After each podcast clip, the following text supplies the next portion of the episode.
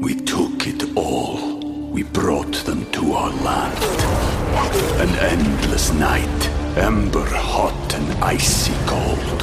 The rage of the earth. We made this curse.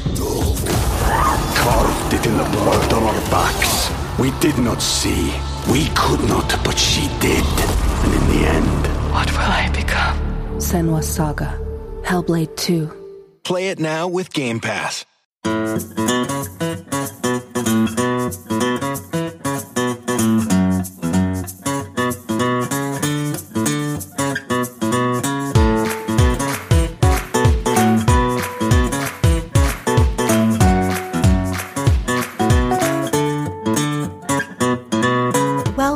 This bonus episode of the ten things to tell you podcast. You are about to hear one of the best and most important conversations I've ever had on this show.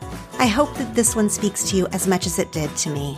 I found Doctor Becky on Instagram when someone shared one of her posts about the tone in our homes during coronavirus self-isolations, and how we can use this time to teach our children about resilience and not panic. So I clicked through to her profile, at Doctor Becky at Home, and saw immediately that a lot of what she was sharing there about anxiety and our relationship to it, I just felt so understood and empowered by what she was saying. I watched her Instagram videos, and I was just blown away by the way that she was speaking about anxiety. Some of these things I've cobbled together myself, some I've learned in therapy, some of it was totally fresh. And all of it, the way that Doctor Becky was articulating it, just spoke right into the heart of the anxiety struggle. So I feel so honored that Doctor Becky was willing to jump on and record with me so quickly. Our conversation here is broken into two parts. First, we talk about generally improving our relationship with our anxiety. In fact, naming it as a relationship in the first place. Doctor Becky gives numerous coping skills, both tangible and emotional. In the second part, we talk a little more about the parenting piece, both as an adult with anxiety who still has to parent every day, and then also how to relate to your children if they're anxious. If you are not a parent, do not dismiss that part of the conversation. What Doctor Becky is sharing here is really for anyone who deals with anxiety or who has a loved one at any age who has anxiety. So to follow Doctor Becky, and you are going to want to follow her after you listen to this, she's on Instagram at Doctor Becky at Home. Becky is spelled B E C K Y. I'll also link to all of this in the show notes. And she's also at dr becky at home dot com. That's her website. Two quick things to mention. I share a lot more about my own personal lifetime of mental health way back in episode eighteen, ten thoughts on anxiety. If you're looking for more of my story, that's where you can find it.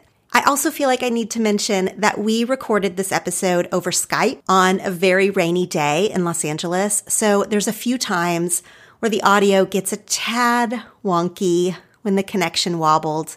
This is a hazard of recording through the internet, but you do not miss any of her great points, I promise. This conversation with Doctor Becky is so meaningful to me. I felt seen and understood, and I walked away with actual tools and philosophies around anxiety that I did not have before, after a lifetime of dealing with this and talking about it. So I hope that it is just as powerful for you. Here's my conversation with Doctor Becky of Doctor Becky at Home. Doctor Becky, thank you so much for being here, for being willing to jump on this interview with me so last minute. I came across your stuff online and I was immediately touched by everything that you were saying about anxiety, about setting the tone with our kids during this super weird time that we're in. And I just really wanted to talk to you and also get this message out to so many people who are, you know, struggling with this really weird moment in time, but also because anxiety is a thing that I talk about on my show and on my blog for years and years now. So even when we are not in coronavirus land, it is still such useful information that you're putting out there. So thank you, thank you for agreeing to hop on with me last minute. Thank you so much for having me. I'm really excited to be here. Okay, so for our listeners, if you could just give a brief introduction to sort of who you are, you know, what you do in the world, like I'd love to hear that from you. Great. So, yeah, my name is Doctor Becky Kennedy. I am a New York City-based clinical psychologist and parenting guidance provider. For a long time, way before coronavirus uh, kind of right, hit our radar, I have been focusing in my practice and at workshops and in parenting groups on recognizing, managing, relating to our anxiety as a way to help us create different patterns in our children. So I think a lot about the word resilience. I think a lot about how the exact moments we have anxiety are actually the precise moments we could wire our bodies and definitely our children for some real grit and strength. And this is a moment clearly in the world where those skills seem uh, especially important. Okay, so you don't have to convince me because I've watched all your I G videos, but just for the listeners' sake, you have like multiple amazing degrees in this, right? You're not just spouting off like I do. I do. I have a couple degrees. I have a B A in psychology and human development from Duke University. I have a P H D in clinical psychology from Columbia University. And I think very importantly, I have kind of a third degree, which is I live in a home with three young children and very much understand that the things I learned in school or the things I thought even before I have kids just look very differently when they're played out in your home. And to me, they look differently when I play out them out with three of my very, very different children. So I guess I have kind of three degrees in that way. Okay, so everyone, if you're not like picking up the theme here, it is that I just talk randomly about anxiety and parenting, and Doctor Becky actually knows what she's talking about. So everyone, we will listen to Doctor Becky. Okay, I want to start with just general anxiety because a lot of people in the audience, you know, we have sort of a wide variety of the types of people who might be listening to this because anxiety is something that I've talked about, especially my childhood anxiety and then how I cope with it as an adult. There's a lot of people who relate to that journey. Um, I have a lot of women who listen to this show who maybe didn't experience real anxiety until they were adults. Maybe postpartum is very common when their children are young, hormones, that type of thing. And then now, of course, because we are in coronavirus world and a lot of people are on lockdown, we're self-isolating, we're self-distancing. And so anxiety has ramped up even in people who don't experience it just on a normal day, but because the news is scary and this is a weird time and nobody really knows exactly how to deal with it. So I know anxiety is a huge topic and I just gave three ways that a person could be feeling it. But just in general, I like what you're saying online about sort of recognizing it and coping with it with yourself. And so I was wondering if you could say more about that to all the general anxiety of just like baseline sort of where to start. So, you know, like any other thing in my life, uh, when I'm trying to solve a problem, the first thing I think is I have to define the problem correctly. And I think it's really important to think about anxiety or to rethink it because I think a lot of us often try to cope with it before we try to really understand what it is. So at baseline, I guess I think about anxiety in multiple ways. I'm always trying to think about things in more ways rather than fewer ways because then it gives me more avenues to kind of figure out strategies. So one of the ways I think about anxiety is very simple. It is discomfort in our body. It is extreme discomfort. I don't say that to minimize it. Discomfort is very, very real. And it's our body's way of telling us, please pay attention to me. Discomfort is our body's way of asking for attention. And if I wanted to get really deep about it, I would say, and I'll say a little bit of it now because I can't help myself, that usually when we feel that type of discomfort, our body's saying, please pay attention to me. The important people in my life early on did not pay attention to me when I felt these types of things. And I am still so desperate for that recognition and connection. And so often we actually do to our anxiety the precise things that people, even though to the, you know, they were trying their hardest, but people did to us. We ignore it. We want to explain it away. We want to wish it away. We kind of greet it with a, oh, you again, you're ruining my vibe right now. So that's one way I think about anxiety.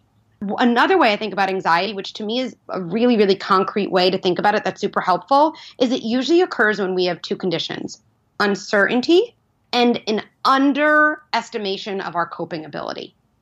Right now is a time, and other times too, but really right now, we cannot get rid of the uncertainty.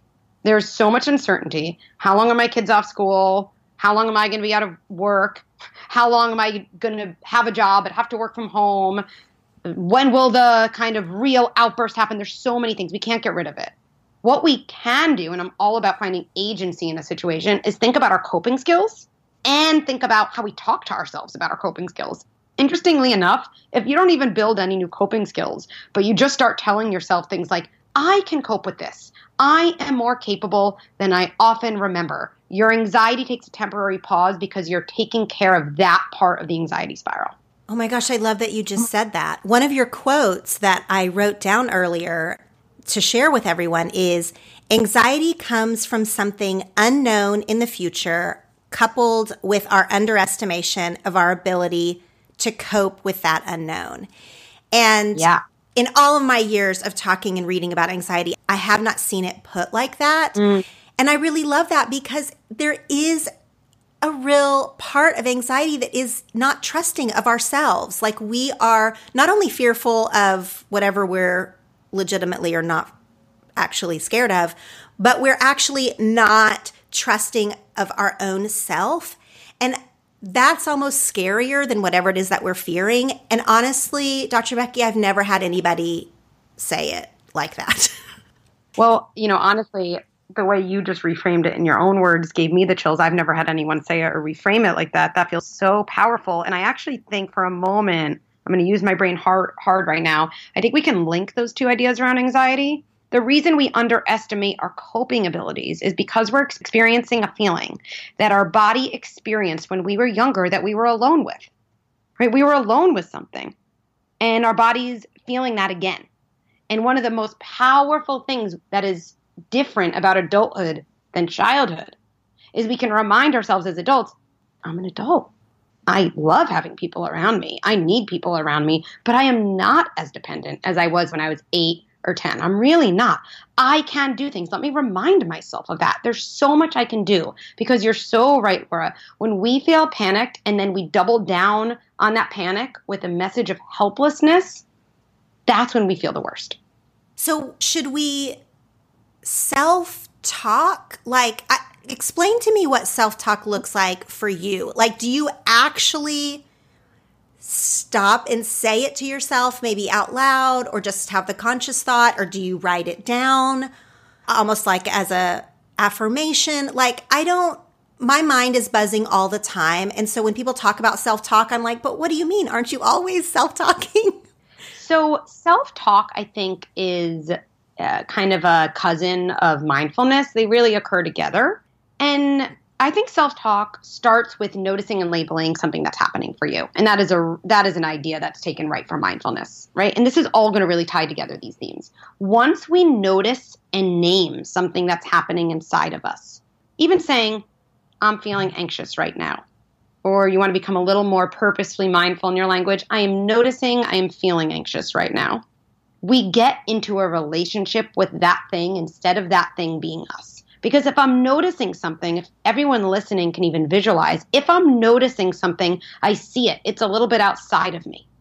So to notice something, there has to be a viewer, right? An observer. And then there has to be the thing you're observing. And you've now created a relationship, right? Everything I think about is always back to relationship and connection. So when I say to my body, oh, I'm feeling anxiety right now, I'm noticing anxiety. Or, Laura, to refer to what you were saying, oh, wait, Laura, pause. I am having a million thoughts right now.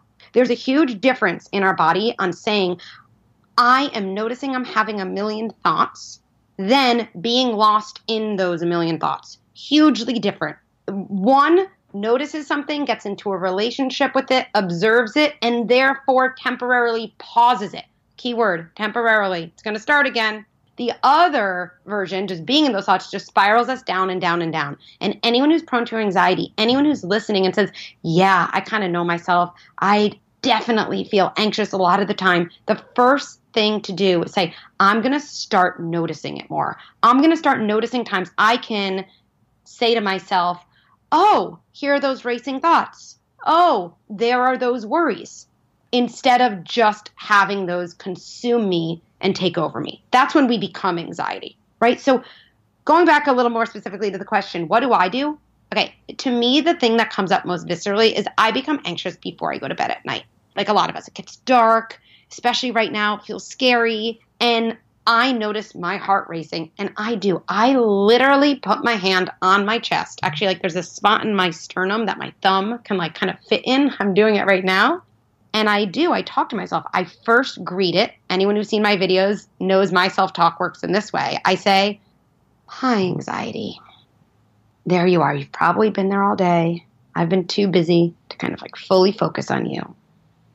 You're screaming out to me for attention. This discomfort is saying, please attend to me. And now I will. And even if I do nothing else but slow down, kind of touch that area and name you, that's a start.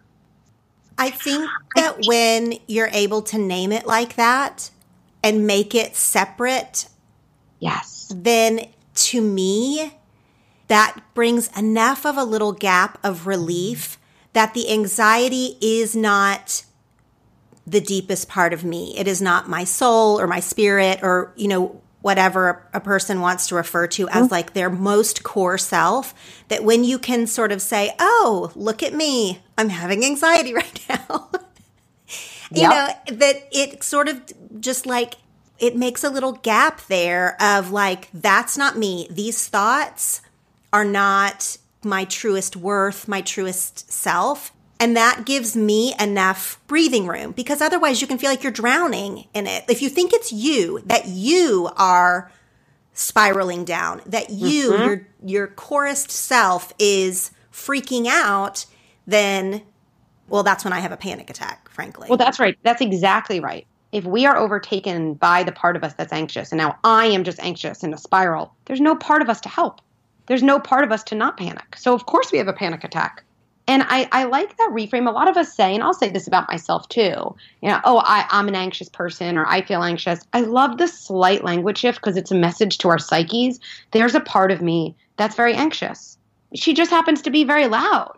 She's very loud. But it reminds herself there's other parts. There's there's a part that's really full of coping. There's a part that's really fun-loving. There's a part that can shift perspective, right? And that reframe, there's a part of me that's anxious, helps us not spiral down, like you said, and it helps us then remember that there's other things in us. And I think that language shift is something really simple people can start saying today. I absolutely agree. And also, in this time of coronavirus, I feel like it's worth saying that it is okay, it is so normal to be a little bit scared right now, to have anxious feelings, to feel uncertain. A huge part of when my anxiety ramps up and I can't seem to get a hold of it, when I can't wrangle it, a lot of times it is because I've tried to push it down. Like I've tried to be like, there's, this isn't a real thing. I've made this up. This is, you know, I'm being ridiculous, whatever I'm thinking. In some ways, this is a very weird silver lining that I'm describing, but in some ways now, around like an actual global pandemic, it allows me to say, well, this is a scary thing. Like I'm allowed to be scared. And that takes like the power out of it a little bit, right? Like it doesn't feel like a big scary monster that I've created or that's coming to get me, instead to just be like, well, yes, we're all a little scared right now. This is weird.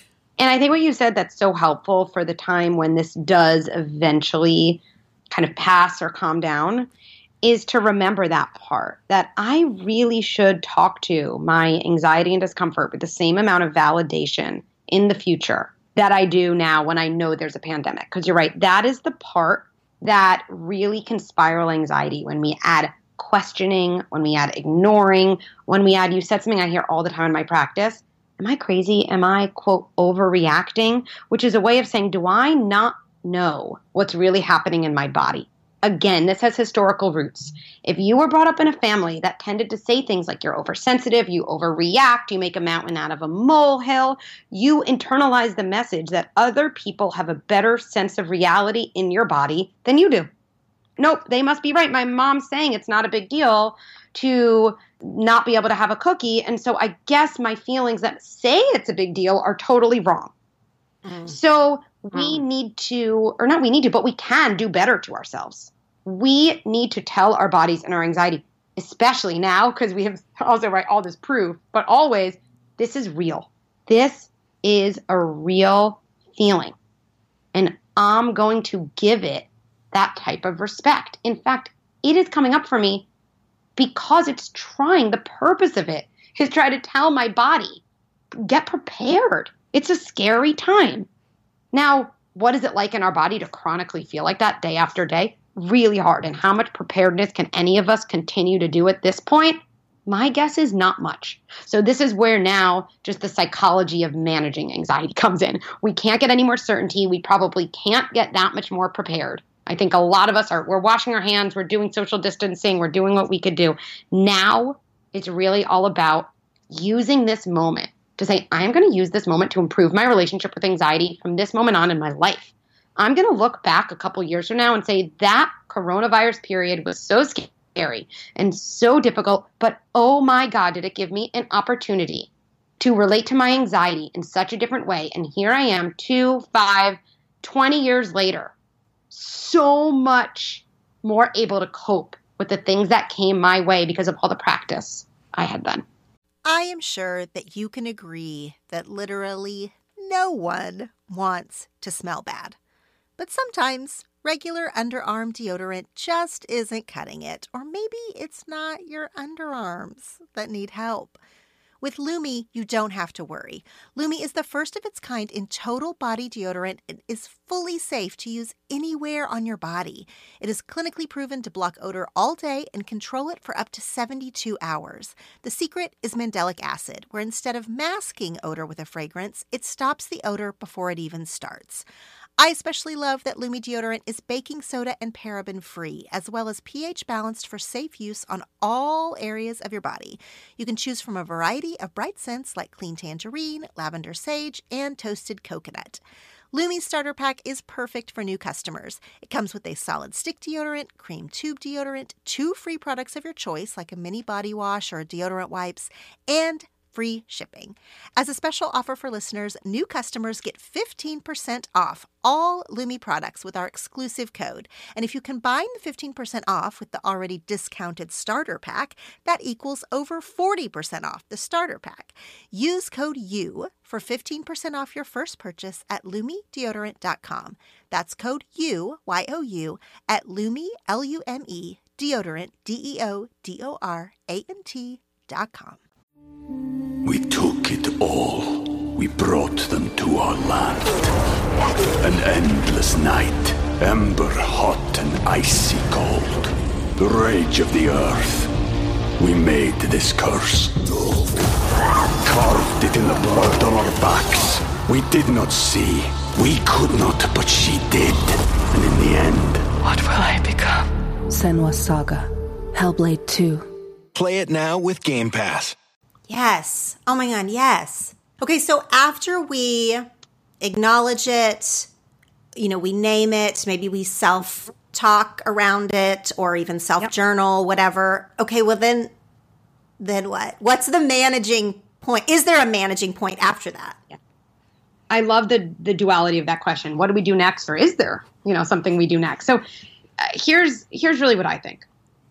There's nothing more powerful you can do. There's not one concrete step you can do that is going to have a better impact on your anxiety than getting into a better relationship with it. And for listeners who say, yeah, yeah, you've said that, but I still don't really know what to do, let me just expound on that a little bit because I actually think there's steps. Number one is start thinking of your anxiety as a person, not because any of us, you know, necessarily have multiple personality disorder, not at all, just because it actually makes it more obvious what to do. Right? So think of your anxiety as a person who goes into a party, goes into a group of people who she's really hoping is going to care about her. And she's struggling because she's anxious. She's a mess. What would that person hope the group of people would say to her? Number one, if she's such a mess when she goes into this party, she's feeling so bad, it's really unrealistic to expect a group of people is going to say something that's just going to make her feel better. So let's just notice that and push that to the side, right? But number one, what that person would want and what I would ask all the listeners to start doing is to greet your anxiety, yes, with words, out loud or in your head. Start saying things like, hi, anxiety. I see you. I hear you. You are real. Start with that. That is exactly what we would want to hear from someone. Second step, it's really helpful in managing our anxiety if we can get in touch with the somatic sensations that make up our anxiety in our body. It gives us a fuller appreciation of what's going on. So just start asking yourself questions. Do I feel it in my chest? What's going on in my shoulders? What's going on in my heart? How's how's my uh, heartbeat? Just to kind of really ground it, it in your body gives us, gives us a fuller appreciation. And then I would tell it its purpose, okay, which brings me to a larger point, and then I'll get into some extra concrete steps. In general, I think a lot of us have it wrong. Our anxiety doesn't have to feel better or different. It has to be understood. I'm going to say that again about anxiety, and I actually am going to change it to feelings because I think it's true of any feeling. Our feelings don't have to feel better or feel different. They have to feel understood and like they make sense. Mm. This is one hundred percent true when you notice your kids' feelings too. They do not need to feel better about not getting the cookie. They need to feel like the feeling they had is real and makes sense. So I'll say it for the kids and bring it back to us, their anxiety. This is why it's so helpful to say, wait, let me see if I got this right. You really wanted that cookie. I said no because it's seven a.m. And that felt so, so bad. That makes sense. That phrase is key. That makes sense. You really wanted something, and I'm the one getting in your way of getting it. Makes perfect sense to be feeling as upset as you are. You really know you're that upset. You really know your body and everything that's happening. Now, does that mean your kid's going to start crying? Probably not. We're not magic. But that is really building a circuit of validation and self-soothing. So let's bring that back to, back to ourselves and our anxiety. What do we start to say? Remember that word makes sense. The more we tell ourselves a story of why a feeling in our body makes sense, it starts to cool down. That's what it look it's looking for, understanding, not feeling better. So my story might be right now, wow, I'm basically in self-quarantine. There's scary news all around me. There's a virus. Oh, also almost equally as scary, maybe not quite, but almost, is my children are home with me for an unending amount of time. It makes perfect sense that my body feels uncomfortable. I remember Doctor Becky said, anxiety is discomfort. Yep, that makes sense. I'm going to keep reminding you feeling. Here's where I personify the feeling to let it know I'm in a relationship with it. Relationships heal. That makes perfect sense that you'd be ringing an alarm bell so much in my body. I'm going to keep listening to you. And now, Laura, I'll kind of move to the second more concrete thing, is we have to start scheduling worry time and not worry time. This is where I'd say to my body, I hear you. It makes sense. I even give permission for you as a feeling to be feeling so anxious. Makes so much sense. But here's the thing. I have to live the rest of my life still. I still have to wake up every morning. I have my kids home. I have to make coffee. I have to, you know, move around. And so you really can't pervade as every aspect of my life, right? Because just like if you went to a party and you wanted your friends to listen to your anxiety, it would be okay if they put a boundary around it. If you're around the dinner table, if I was, and I was going on and on about how bad everything was in my life and how worried I am, a loving friend would say to me, Becky, look, I've, I've listened to you for, I don't know, an hour. Like, I love you and you're okay and you're allowed to feel that way and it makes sense. And we're at this dinner party and I just, I got to turn to the person on my right for a second, but I'll be back to you. Okay. But right now I'm going to turn and, you know, talk to our other friend. We need to say this to our anxiety. I recommend people find an amount of time that feels good to them. I'm going to write in my post tonight, five minutes at the top of every hour, but it might not be that. For me, a period in my life, that's what it's been. I literally say at five minutes at the top of every hour, I am giving my one hundred percent full attention to all of my anxieties. I get out a journal and I write them all down. I write every worry. Now remember, our worries don't need to be solved. They need to be heard and understood. So I just write them down. And what I love during this period is if I think, oh, like, what am I going to make for dinner tonight? Or even if I have a nice thought, oh, you know, I just had a nice text from my friend. That makes me feel better. I talk to those thoughts. I say, nope, this is my worry time. This is my full attention to my worry time. Instead of it getting half-distracted attention the whole night, it's getting my full attention. Dinner thoughts, night's thoughts, you'll get my attention in two more minutes. And I literally do say that and go back to my journal. Make that a practice. Schedule that in. I'm fully attending to my worry like I would if I had multiple kids to one of my kids. Kids need special one-on-one time. Your anxiety, if it's pervading every aspect of your life, is asking for actually one hundred percent devoted time, and start writing it down. Nothing makes anyone feel as validated as writing down their ideas. I say this to parents all the times in brainstorming with kids. Write them down. And then during the, say, fifty-five minutes for the rest of your hour, when you're done, those worry thoughts are going to come back. It's not magic. But tell them gently, hey, it's you again. I get it. You have so much to say. I probably didn't, you know, represent everything that you have to say in that journal. But remember, just, let's say, hey, fifty-two more minutes, and I promise I'll give you my full attention. And I'd say, just like I say to my kids, because my full attention is so much better than my half-distracted, kind of listening uh, attention right now. I love the idea of, like, giving yourself five minutes or whatever a person chose in their day mm-hmm. to just let yourself feel all the bad things or all the scary things, because I have a tendency, like I think a lot of women have a tendency, to really try and balance a thought. So if you have a scary bad thought, then I try to think, oh, let me instead think of the things mm-hmm. I'm grateful for, which is just like mm-hmm. another way of stuffing down the anxious thought, is to yeah. try and like keep a weird score around it. Like, oh no, I'm going to try to like have a mindful thought. I'm going to try to have a grateful thought, whatever a person's self-talk is. That's what mine is. I'm always trying to be yeah. like balancing it. So to give mm-hmm. myself permission to not balance it, to just be like, I'm just yeah. going to feel really bad for a few minutes. I'm going to give myself yeah. full permission. That's amazing. I I've, I don't think I've ever done that to myself.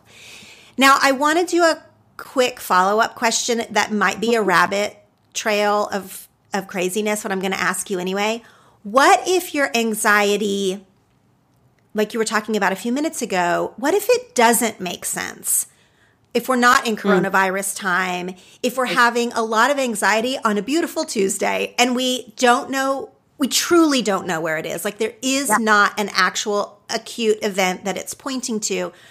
Like how deep should we investigate, oh, my body or my intuition, I, I tend to think intuition and anxiety, they can be conflated, but they can also be tied. Mm-hmm. Like what here is this trying to tell me? Is there something that I'm not paying enough attention to and so it's coming out as anxiety? Is there like an intuitive thing happening here? Or do you think that's not true? Like it always makes sense. Love this question. I think it's so important. Our anxiety always makes sense, always. I will defend that to my grave.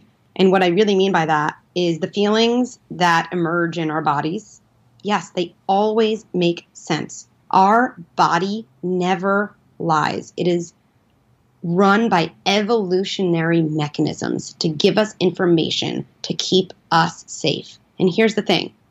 Our brain is often late to the game. We don't like to think that way. Humans love our brains. We love cognition. We love logic. We love language. But our body feels before our brain thinks. And so our body doesn't make stuff up. Now, what happens? I think that's a great example. I'm in the park. It's a beautiful day. Coronavirus has been solved in the future. There's a vaccine. No one's ever going to have it again. And in fact, all diseases have been solved for the future. We have this, you know, something happened and no more worries. And still my body starts, you know, freaking out. We don't often know. And I like the parenting parallel too. We often don't know why our kid came off the bus on a perfectly sunny day and just freaks out. But every good intervention comes from assuming there's something that makes sense about it. I might never know. I don't even know if I have to do any investigation. But I need to send myself, or in the other situation, my kid, a message that says something like, just because my brain doesn't understand doesn't mean that this isn't so real and so important. And I don't know if I have to ask myself a million questions in the park. What is this about? Is this some childhood trauma that I, I repressed? I'm, maybe, maybe not. But my body registered something in my environment that sets off the circuit that says danger and discomfort. And I need to really honor that, because that's a really protective circuit. And so I might just say, I'm really not sure why I'm feeling this way. But just because I'm not sure doesn't mean there's not good reason. There is good reason. I might figure it out, and I might not. And even if, if I don't, I'm going to tell myself over and over, this feeling is real. This feeling makes sense. I just can't quite connect the dots yet. And when we start our interventions that way, what's interesting, I found, pretty soon after, we often do start to connect the dots. It's that perspective that helps us understand, because we assume it's real. Where when we start with the assumption, I think I'm crazy for thinking this way, there is no way any human can find validation and sense-making starting with the assumption that they're not good feelers of their feelings. That's a phrase I think about all the time. Definitely for our kids. We want to tell our kids when we're circuiting them early, you're a good feeler of your feelings. You know you're upset. In your world, that matters. You know you don't look bro- like broccoli. I'm not going to shove it down your throat. I'm not going to send you the message that the people around you know what you're feeling in your body better than you do, because you know what? Fast forward forty years, you're going to be someone who says, am I crazy? Am I overreacting? I don't think that was a big deal that my boss did that to me. I don't know. Is that a big deal? Should I say something? You, you can't trust your feelings. Mm. And as an adult, we can still start to work on this by that assumption. Even if I never understand this, it does make sense. And I'm just going to kind of have to hold that somewhat of a juxtaposition. I totally agree with you. And to me, that is where the intuitive piece can mm-hmm. come in, when you think, well, I don't know why I feel this way about this situation or about this person or about this day. I don't know, but I'm noticing it. And then you're yeah. right. I feel like pretty soon then you do know, like something, you know, that you didn't know before comes to light, or you connect the dots, or the co- dots are connected for you. But then you can honor yourself and say, okay, see, I did know that. Some part of me was picking that up, and I'm going to like give myself an internal high five. I'm going to honor that and respect that, that I did. I know I need to listen to myself more instead of dismissing myself more. And you know what I think we're both talking about, which is a key word that I don't think has been said yet since we've been talking, is the importance of curiosity, right? It, it, like, ah, oh, like I think curiosity comes to mind. I'm in a beautiful park. All diseases have been cured forever. Everything looks good around me. And my body is registering panic. That is, wow, it's so, so interesting. Huh. I'm kind of curious about what that's about. To me, curiosity is the opposite of judgment. It's mm-hmm. not non-judgment, the opposite of judgment. It's curiosity. We want to be more curious with our kids. We want to be more curious at work. We want to be more curious about our partner's bad mood when they walk in, kind of feeling kind of angsty. And I think what the hardest thing, you know, the hardest thing for all of us is to try to be more curious with ourselves. Curious and open, like, right, I'm curious. That's so curious that I'm feeling so anxious on a beautiful day, you know, in the park. Okay, let's move to the last section. All these things that we've been talking about has been with ourselves as adults, dealing with anxiety, either long-term or acute because of the world situation. But now, because I'm a parent, you're a parent, so many listeners are parents, and so many of us are, yes, stuck at home with our children. But even if we're not, we're having to translate to mm-hmm. our children kind of what's happening in the world and give them words and language and understanding from our point of view. So let's talk about the parenting aspect of this. Now that we've become more mindful in our own bodies, talking to our anxiety, we're noticing all the things. How do we set the right tone, set our kids up for resilience instead of anything else, basically, in this time? Like, I just, I love the stuff that you've also said about, about parenting And so I would just love for you to say more about that. So, yes, right. We can't overemphasize how the way we talk to ourselves and treat ourselves is going to be the biggest thing that filters down for our kids. So absolutely kind of finish that block, but I'm going to bring it back for a second because that's so important for parents. So, you know, other things that are really important for parents, we need to talk to our kids about what's happening. Now, people who are listening might have a two-year-old, an eighteen-month-old, they might have an eighteen-year-old. Obviously, there's different ways to talk about it, but going back to that idea of validating the realness of our bodily feelings and with kids validating for them what's real and what they noticed, kids have noticed a massive change around them. Right? I think they've noticed it weeks ago, actually, but by now they've definitely noticed. And there's so much power in just naming that. Give your kids words like, I'm guessing you've noticed, and then fill in the blank. I'm guessing you've noticed mommy's working from home now. And when I have a meeting, it almost feels harder because you know I'm in the house, but I'm in our room and I can't talk to you. You've noticed that daddy and I are a little distracted on our phones. Or you've noticed, I'm thinking you've noticed daddy and I are like arguing a little more. We're good. Our family is safe.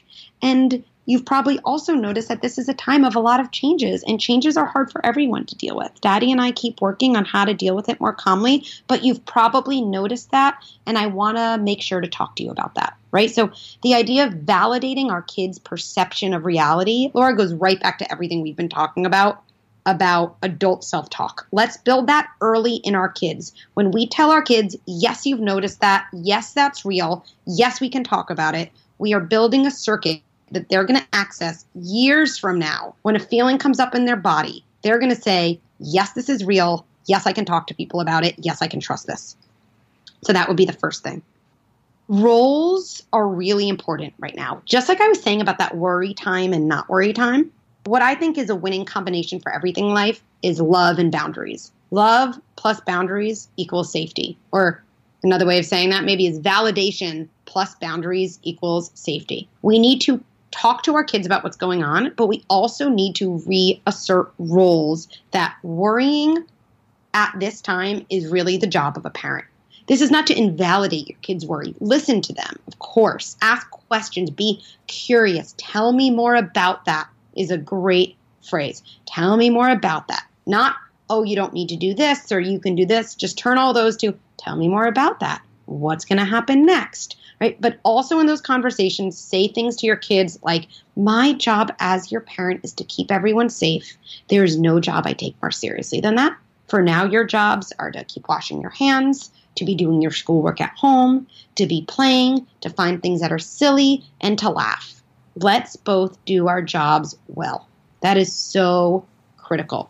It is not our kids' job to tell us that chickpeas are running low. It is not our kids' job to watch the news and report. That worrying is really important for us. Those boundaries are really, really critical to establish in your home.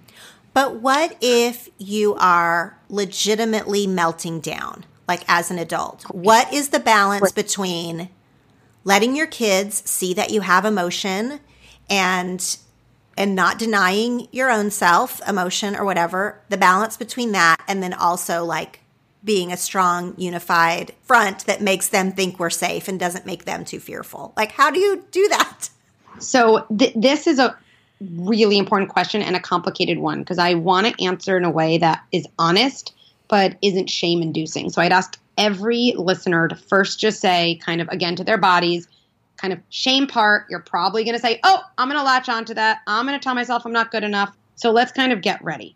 Nobody benefits from our dysregulated our emotions. Nobody. We don't. Our partners don't. Our kids don't. So when you say melting down, having kind of a panic attack, meaning also like hysterical crying, panic in the face of our kids, no, they do not benefit from that. And watch out for the shame because here's my next part. If that happens, that's okay. I really mean both things. We're human. It's it's probably going to happen to me, right? I'm on day three with my kids, okay? Everything feels pretty okay now. I mean, we have a lot of days to go. I, I can check in with everyone in a few more days, and I'm going to say, oh, that thing I said wasn't so great. Totally happened for me. So both things are okay. If we can focus on our self-care, right, Laura, those first couple blocks that we talked about, like you said, we are going to be less likely to melt down, right? There's two things. There's self-care, and then there's kind of self-comforting. Self-care is everything we do kind of to make ourselves a little less vulnerable to, to everything in life. When the thing happens, now we have to comfort ourselves. They're, they're both important, but the more self-care we do, right, the less we have to respond. So when those things inevitably happen, the critical thing is the moment of repair. I always like to tell my patients and anyone I see, secure attachment, which is the type of attachment we want our kids to have, is really differentiated from other forms of attachment by moments of repair. And what I love about this idea is I always think, well, if it's differentiated because of we do more repair with secure attachment, that means I, I must have made a mistake to have done the repair. So the mistake doesn't put me in, you know, a bad place. As long as I do the repair, I am building a resilient, trusting the world, feeling good about myself circuit for my kids. So you have that meltdown, not right away. Find your kid later, and going back to the idea of making things make sense. Make sense of that for your kid. You have to tell them a story. Don't make it better. Don't say that wasn't a big deal. Don't defend it. Make it make sense. This is a lot going on, sweetie. And you know, just like you, mommy's working on managing her big feelings. And just like you, sometimes they bubble up and just feel like too much. And they come out. And then after that, we take some deep breaths. We find the things that make us feel safe. And I just did that. I talked to your daddy. I took a bath. And then we keep going. And that's what just happened. But you probably noticed that. And you might have felt uncomfortable. And I would totally get that. Do you want to tell me more about that? Mm. That's how I'd handle those moments. That's how I will hopefully handle my moment. The future moment when we all melt down, coronavirus twenty twenty. Yes. Okay, do you have more that you want to say about the parenting? Sure, I think there's some other quick things in the house, right? I think that there's been a lot of things posted online about structure and schedule for your kids. And there's two things I see people posting. Oh, here's a schedule, follow the schedule. And I see something else saying, oh, don't put so much pressure on yourself. You're not a, you know, you never meant to homeschool your kids, right? And and I think both things are true, kind of, right?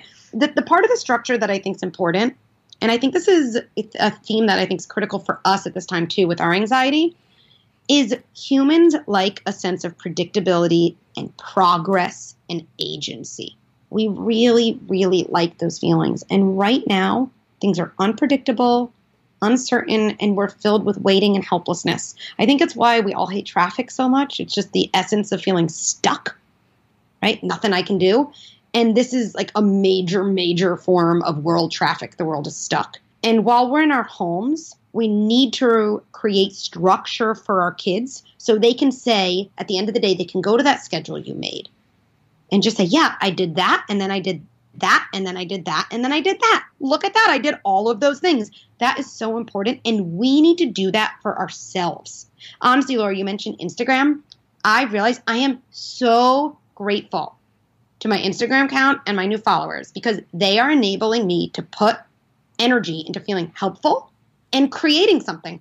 I think about things, I write it down, and then I put it on Instagram, and then boom, it's there. I've never had such an urge to do that because I've never needed to do that in such a real way, because all the other ways I used to do that have been totally taken away from me. I can't make a plan with a friend. I can't see someone. I'm even doing my, you know, my work on, on, on Skype or on, you know, kind of on FaceTime or on Zoom, like all these different ways where I'm more distant. At the end of the day, now my house looks like a total disaster. I can't even clean it up because my kids are around all the time. We need to give our kids a sense of agency now, give them structure and give ourselves structure. I think every adult listening to this needs to think of a personal project that gives them feelings of agency and helpfulness and progress. That doesn't have to be something huge. It could literally be making picture albums, right? Which actually in my life would be huge because I put that off forever. But order those pictures from Shutterfly or from, you know, wherever. Order a picture album, and instead of kind of consuming media after media when our kids go to bed, do, you know, twenty pictures. Do something so at the end of the week you can say, I did that, and then I did that, and then I did that, and this is what I have. That is critical, I think, for kids and adults right now.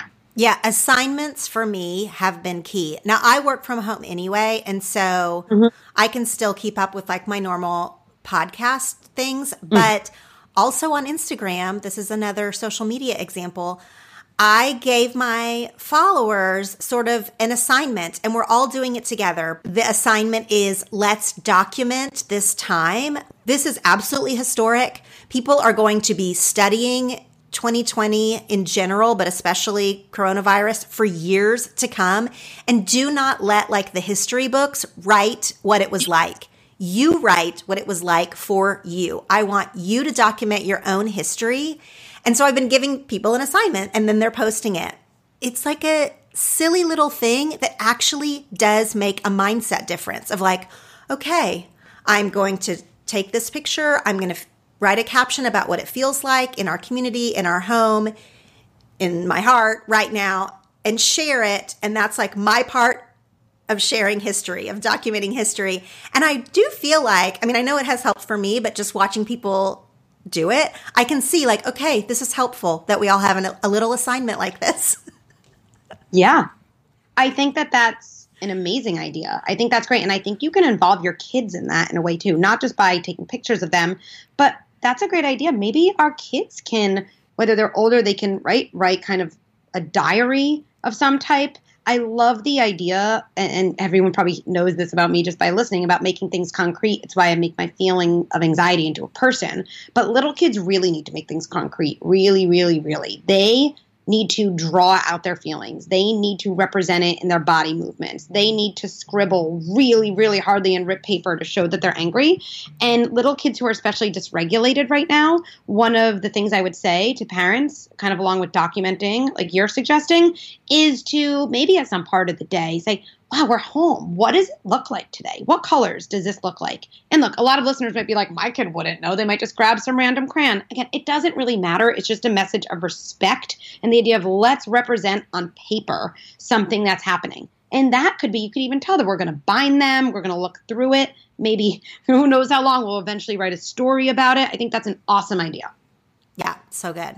I think the one thing I'll say at the end is this is a serious time, but one of the other things our anxiety really needs is to get back in touch with the part of us that's fun and lighthearted. So things like watching Netflix specials that are funny, things like doing silly dances with your kids are um, are really critical. They're not bonus right now. Oh, yeah. Oh, I totally co-sign that. Okay, Doctor Becky, this has been truly an enlightening and important conversation for me. Like, I cannot wait to listen to this one over and over. I know this is going to be helpful to people. I really appreciate what you are putting into the world, how you are helping people manage this time and just their emotions in general, and that you were willing to do it publicly with me on this show. Thank you so much. Thank you.